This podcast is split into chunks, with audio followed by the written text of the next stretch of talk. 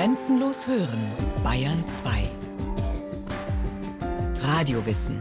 Montag bis Freitag die ganze Welt des Wissens. Kurz nach 9 Uhr und 15 Uhr.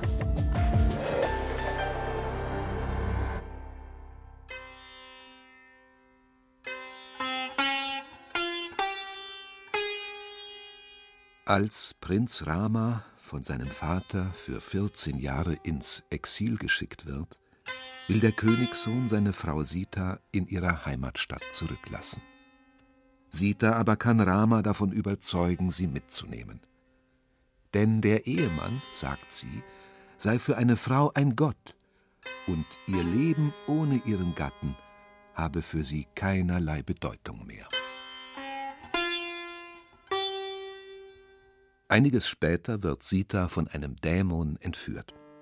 Der Affengott Hanuman erklärt sich dazu bereit, Sita auf seinem Rücken zu Rama zurückzubringen. Wie, fragt Sita, könne sie einem anderen Mann als ihrem Gatten erlauben, sie zu berühren? Und solle sie etwa zulassen, dass Rama dann um die Ehre ihrer Rettung gebracht werde?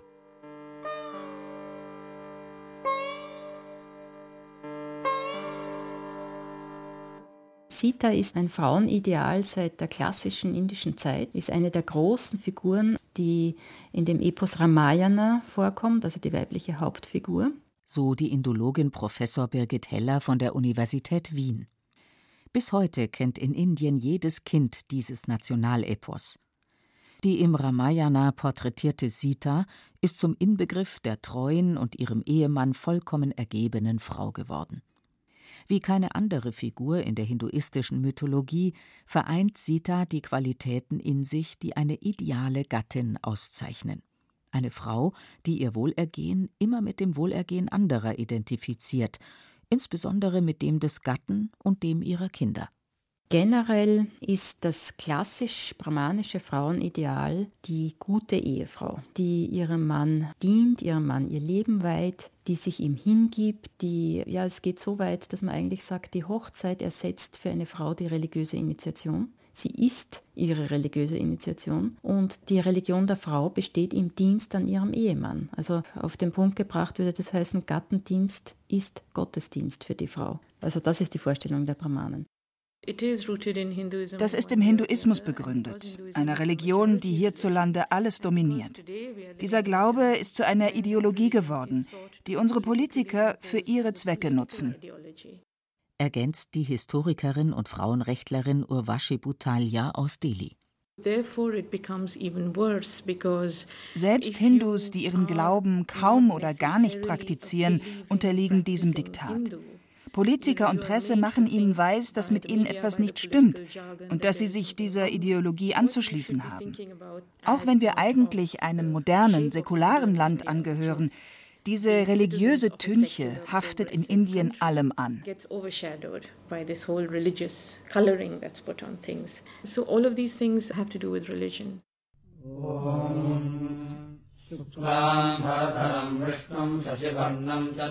Das Hochzeitsbuffet mit den vegetarischen Speisen, dem Reis und den gefüllten Fladenbroten ist mit fliegensicheren Gittern abgedeckt. Die Gäste, die Herren in Tuchhosen und Jackett, die Damen in Seiden- oder Brokatsaris, hängen an den Lippen des Priesters, der einen Behälter mit geklärter Butter über einer Feuerstelle schwenkt und Sanskrit-Texte rezitiert. Krishna यजुर्वेद संहिता प्रथमकाण्ड प्रारम्भः Ihm gegenüber sitzen der angehende Ehemann und die ganz in Rot gekleidete Braut auf einem Podest. Die junge Frau starrt gesenkten Blicks und mit undurchdringlicher Miene vor sich hin.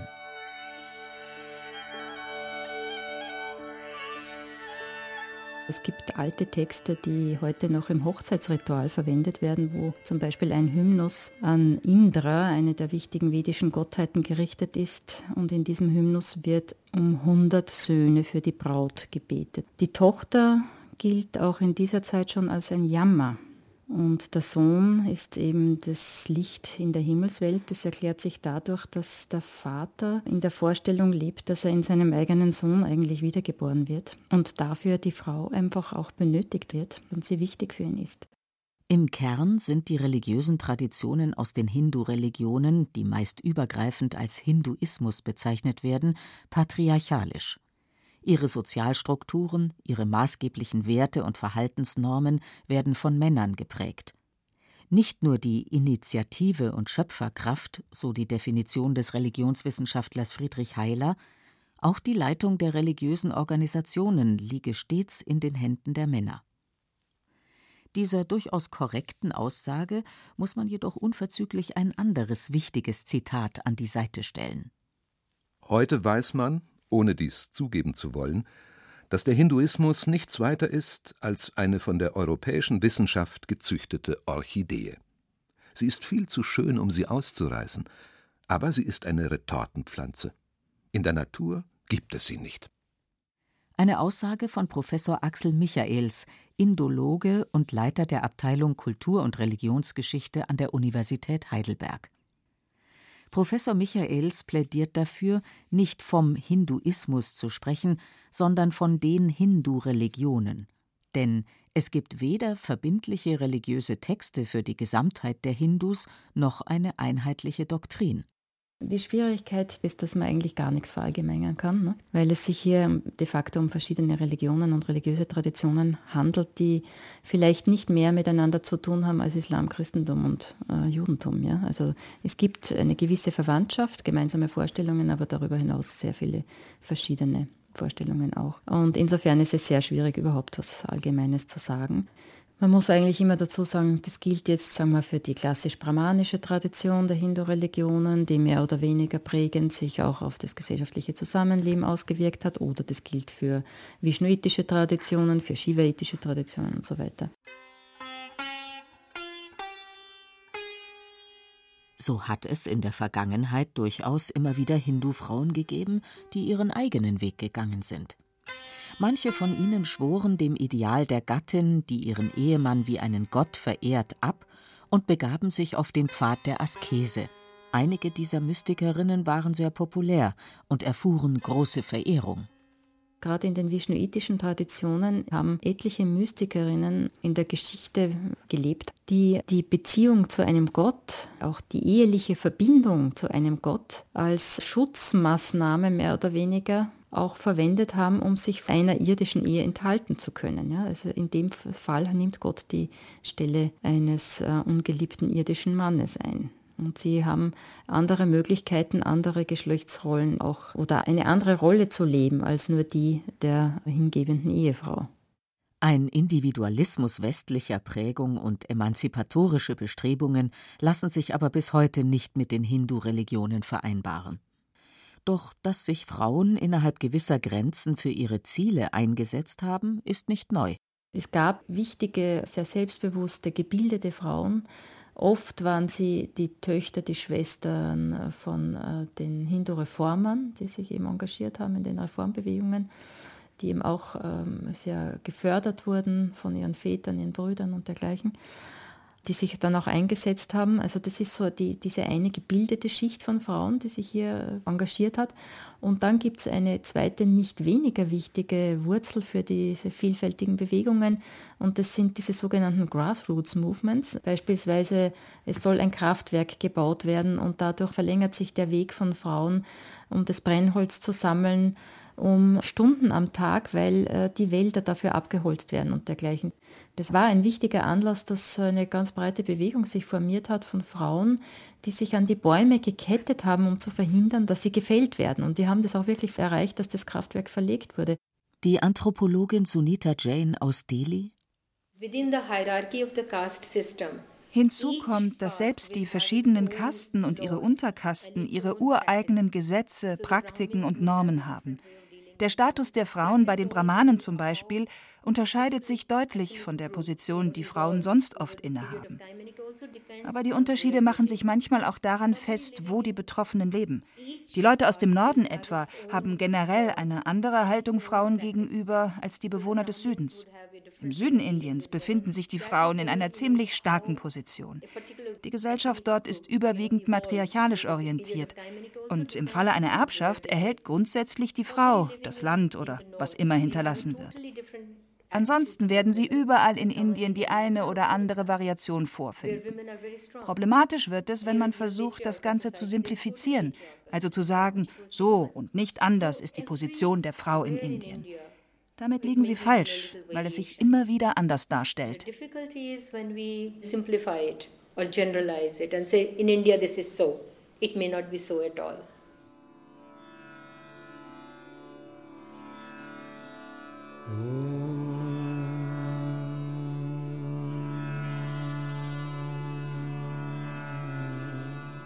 In vielen hinduistischen Traditionen herrscht die Überzeugung vor, dass die Erde, dass der indische Subkontinent eine Göttin ist und dass der Hindu diese wie seine eigene Mutter anzusehen habe. Bharat Mata, Mutter Indien, gilt es zu ehren und uneingeschränkt zu beschützen. Und die Göttin selbst kann, ohne dass ihr dies von den anderen Göttern streitig gemacht wird, sagen: Alles, was ihr seht, bin ich.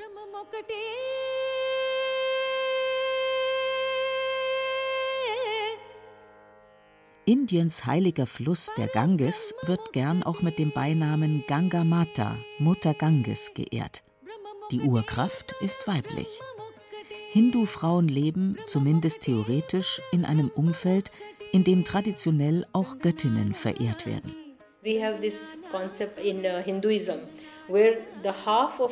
Außerdem gibt es im Hinduismus das Konzept, dass der Körper eines Gottes aus einer männlichen und einer weiblichen Hälfte besteht.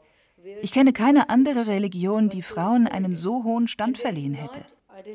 So sollte ein Mann, der an einer religiösen Zeremonie teilhat, stets eine Frau an seiner Seite haben. Lebt seine Frau von ihm getrennt oder ist sie krank, wird man für die Dauer der Zeremonie ein Bild von ihr neben ihm aufstellen. Traditionell versetzt das Dharma, das für uns geltende göttliche Gesetz, die Frau in eine ausgesprochen angesehene und einflussreiche Position. Doch wie diese Theorie dann umgesetzt wird, das steht auf einem ganz anderen Blatt. Dharma is so strong for women, but what we do with it is a separate story.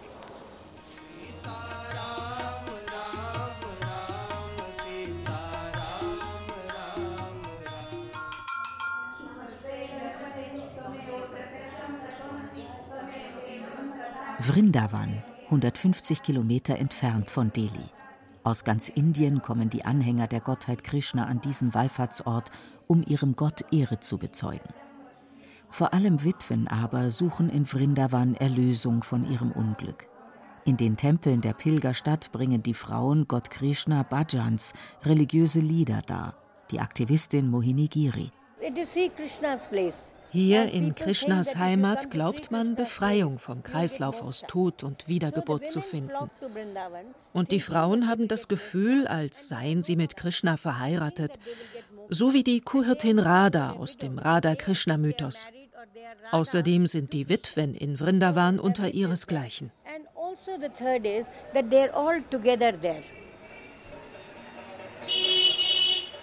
diese Frauen sind an ihren schmucklosen weißen Saris zu erkennen.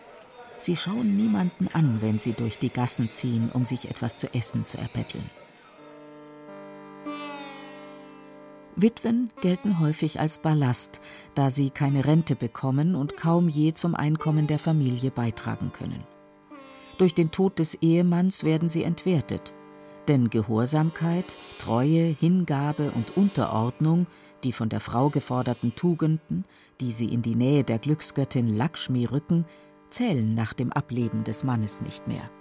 Frauen sorgen dafür, dass die Familie wohlhabend ist, dass der Familienernährer am Leben bleibt durch Gelübde zum Beispiel. Ja, also Fastengelübde sind sehr verbreitet unter indischen Frauen, die eben auch so sozialisiert werden, dass sie im Grunde genommen die Verantwortung für das Leben ihres Mannes haben und, und vor allem für das lange, gesunde Leben ihres Mannes, was ihnen selbst zugutekommt. Denn wenn der Mann stirbt, dann erwartet sie ein sehr freudloses Dasein als Witwe. Selbst wenn sie asketisch lebt, ist es nicht unbedingt ein Leben, das sich eine Frau wünschen kann, weil sie eigentlich sehr verbreitet noch als Unglücksbringerin gilt, nicht zu Festen eingeladen wird und dergleichen.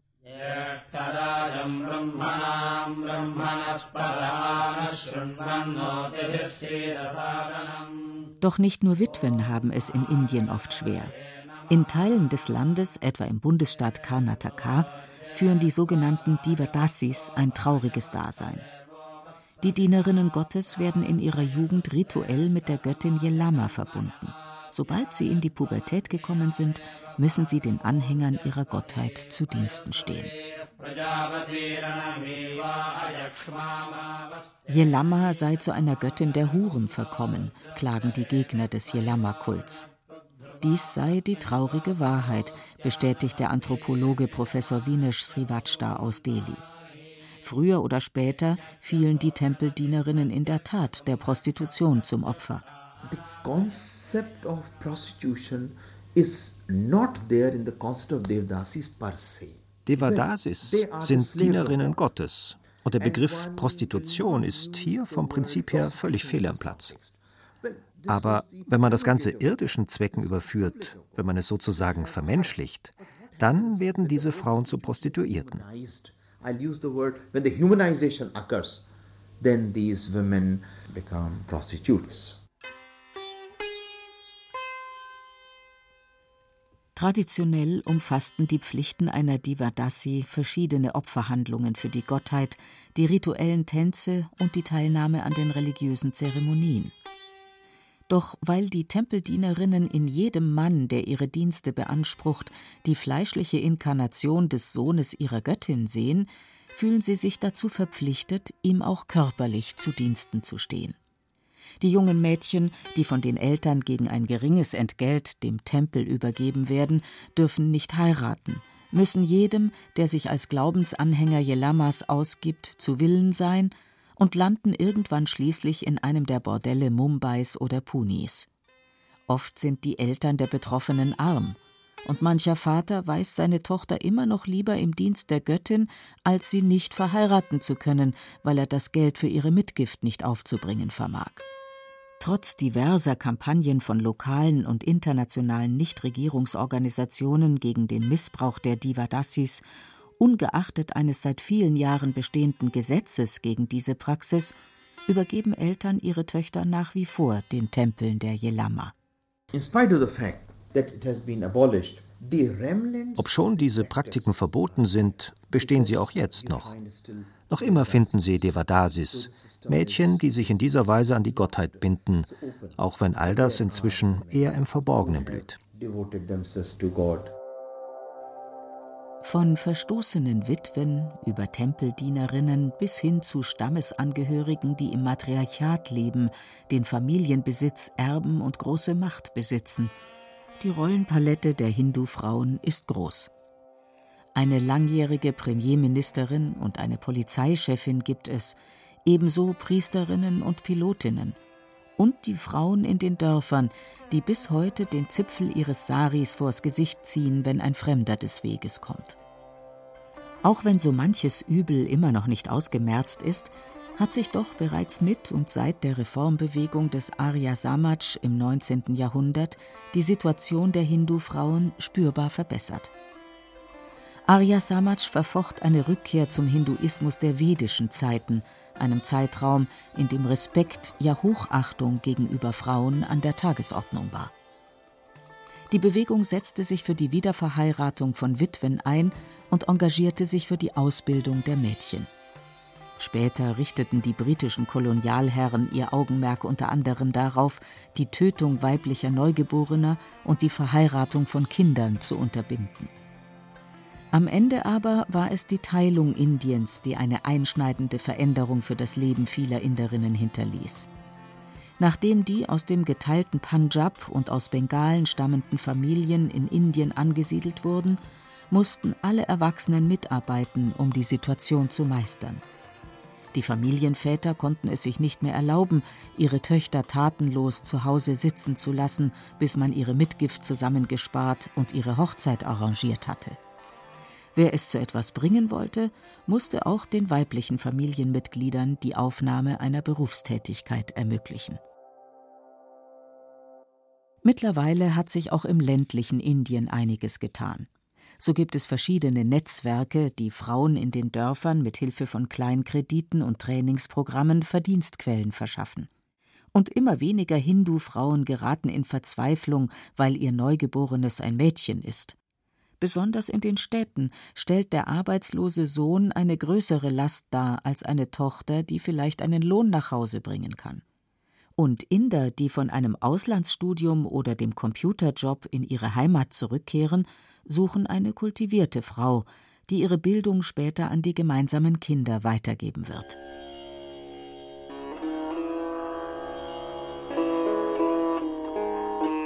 Die Geschichte der Hindu-Frauen schließe sich wie ein Armreif, sagen Inderinnen wie Sunita Jain und Urvashi Butalia. Weit entfernt vom Ideal der willfährigen Sita kehre sie vielleicht schon bald an ihren Anfang zurück, zu der in den frühen Upanishaden niedergeschriebenen Empfehlung für die Rituale, die ein Familienvater durchzuführen hatte, um die segensreiche Geburt einer klugen Tochter sicherzustellen. There is a huge change which you see in our big cities. However, my feeling is that the influence of religion is so pervasive. Vor allem in unseren großen Städten sind die Veränderungen deutlich sichtbar. Doch die jungen Frauen, die sich jetzt für ein paar Jahre richtig ausleben und aus dem Westen stammende Ideen und Ideale praktizieren, die sie nicht einmal richtig verstehen, irgendwann werden sie wieder zur Besinnung kommen. Und der Einfluss unserer Traditionen, unserer Religion wird sich mit den neu gewonnenen Ansichten aus dem Westen vermischen. Warum auch nicht? Wir müssen mit der Zeit gehen. Aber ich bin sicher, es wird immer etwas geben, das diesen Fremdeinflüssen Einhalt gebietet, das unseren Frauen sagen wird, ich bin nicht so wie Sie, ich bin ich. Der Einfluss des Hinduismus hier in Indien ist so groß. Und daran wird sich auch nichts ändern. So this is still very strong. The religion influence is very strong and it cannot go away.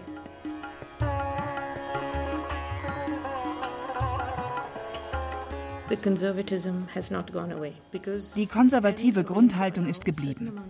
Eltern aus der Mittelklasse gestehen ihren Mädchen heute ein paar Freiheiten zu, solange klar ist, dass sie danach in ihr gewohntes Umfeld zurückkehren. Das heißt, die jungen Frauen sollen innerhalb ihrer Kaste heiraten und, ob noch immer unberührt oder nicht, dann eine traditionelle Hochzeit feiern und schließlich Kinder bekommen. Unsere Mädchen und Frauen erhalten also eine ganze Reihe ziemlich widersprüchlicher Botschaften. Das ist gut so. Mal sehen, was sie daraus machen. Let's see how they deal with that.